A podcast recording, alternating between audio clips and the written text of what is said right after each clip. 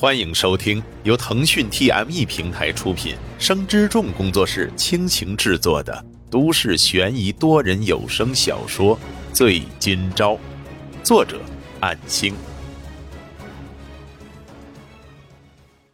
第六十九章，沈今朝思绪如潮，回想起当初的种种往事，接着说道：“我问过姐姐，她是以这是我返校为最优先考虑的。”其次才是其他的便捷权衡，而且这里的治安环境也令人放心。君卓坐在沈金钊旁边，翘起腿，心烦意乱，下意识的左手两指放到唇边，才意识到自己没有点烟，为自己的这个失神顿时笑了起来，顺手拿起桌上的饮料，掰开罐口喝了几口。嗯，你的呢？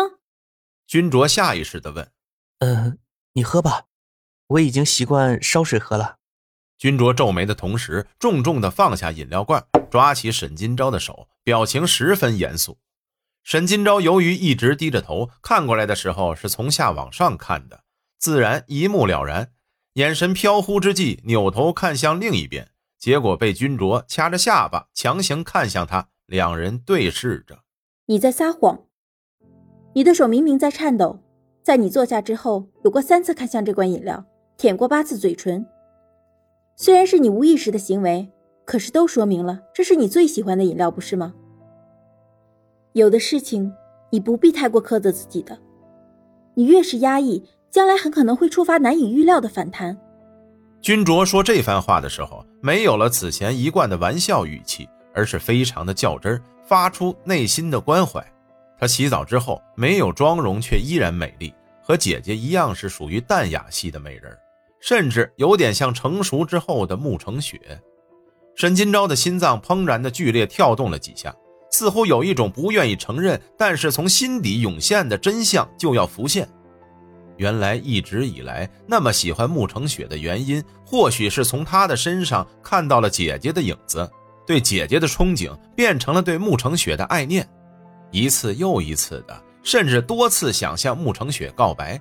却碍于彼此都还是学子的身份，有着许多的顾虑，年龄、家境、对未来的担忧，这些都从君卓那明亮的眼眸中看到了，似乎是一种充满希望的闪光。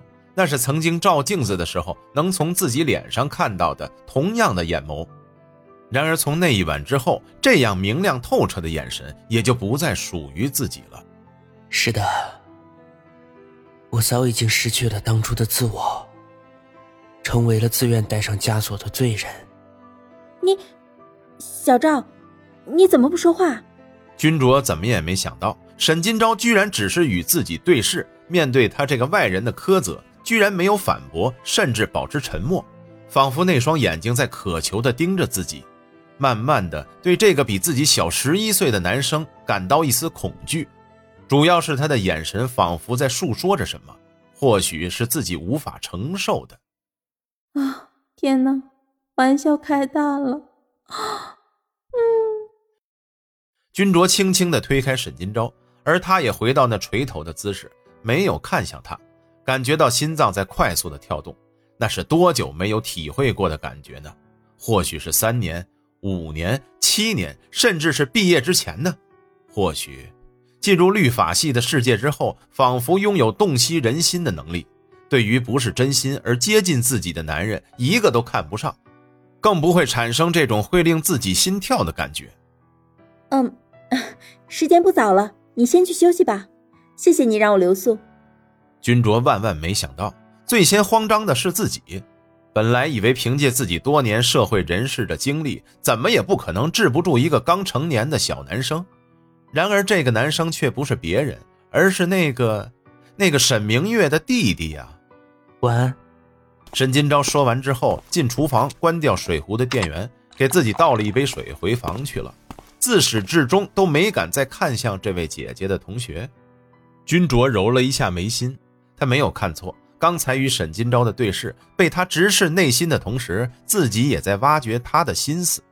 他在动摇，而且在惧怕，没有任何希望的双眼里，却依然存在着坚定，还有活力，还有……嗯。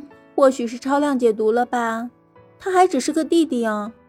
双手交叉向上推升着，伸了个懒腰。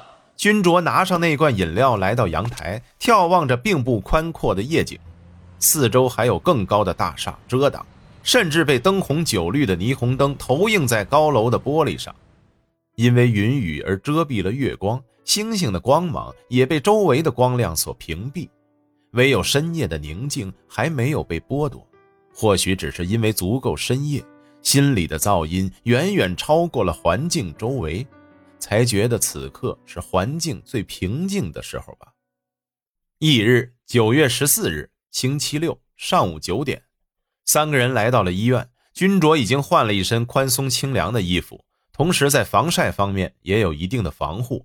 戴上太阳眼镜的他，还是吸引了不低的回头率。刚进入病房，恰逢是护士在整理房间检查。看到沈金钊的时候，互相打了招呼，然而却看到了这个具备时尚美的女士。护士低头问沈金钊：“这人是谁呀？”“啊，她是君卓小姐，是我姐的同学，一起过来探望的。”“哦，我还以为是你交了个明星女朋友呢。”“嗯，是啊，我就是他女朋友啊。”君卓摘掉太阳眼镜，露出她的美貌。仿佛自带一种挑衅的意味，就像是防备男友和护士勾搭的警惕眼神。嗯，是啊是啊，君姐姐和小赵哥哥很般配呢。乔可奈也凑热闹的笑道：“啊！”护士惊讶的看向沈金钊，后者扶额，无法解释，也不知道从何解释。不是的。没等沈金钊说完，君卓就直接勾着他的手臂。护士向上翻了翻白眼。好在巡防工作已经结束，不然还不得被这个女人晒死。君姐，这样不好吧？说着，推开了君卓挽着的手，然后坐在病床边上，帮姐姐的肢体进行活动。君卓坐在另一边，他的眼睛一直看着沈明月。或许是同为女性的缘故，对这位同学的遭遇也是倍感同情。曾经的他是那么活跃、百折不挠的性格，也是一大亮点。这份光芒，甚至连自己都自惭形秽过，所以在他毕业离校之后，联络也变少了。昨天如果不是因为在师傅的家里见到沈金钊，或许都不会想到主动过来探望。也许是因为某些已经想不起的原因，和沈金钊打招呼熟络的同时，也夸口说探望沈明月是自己此行的目的之一。本章播讲完毕，感谢您的收听。若您喜欢，就请动动手指分享和订阅吧，谢谢。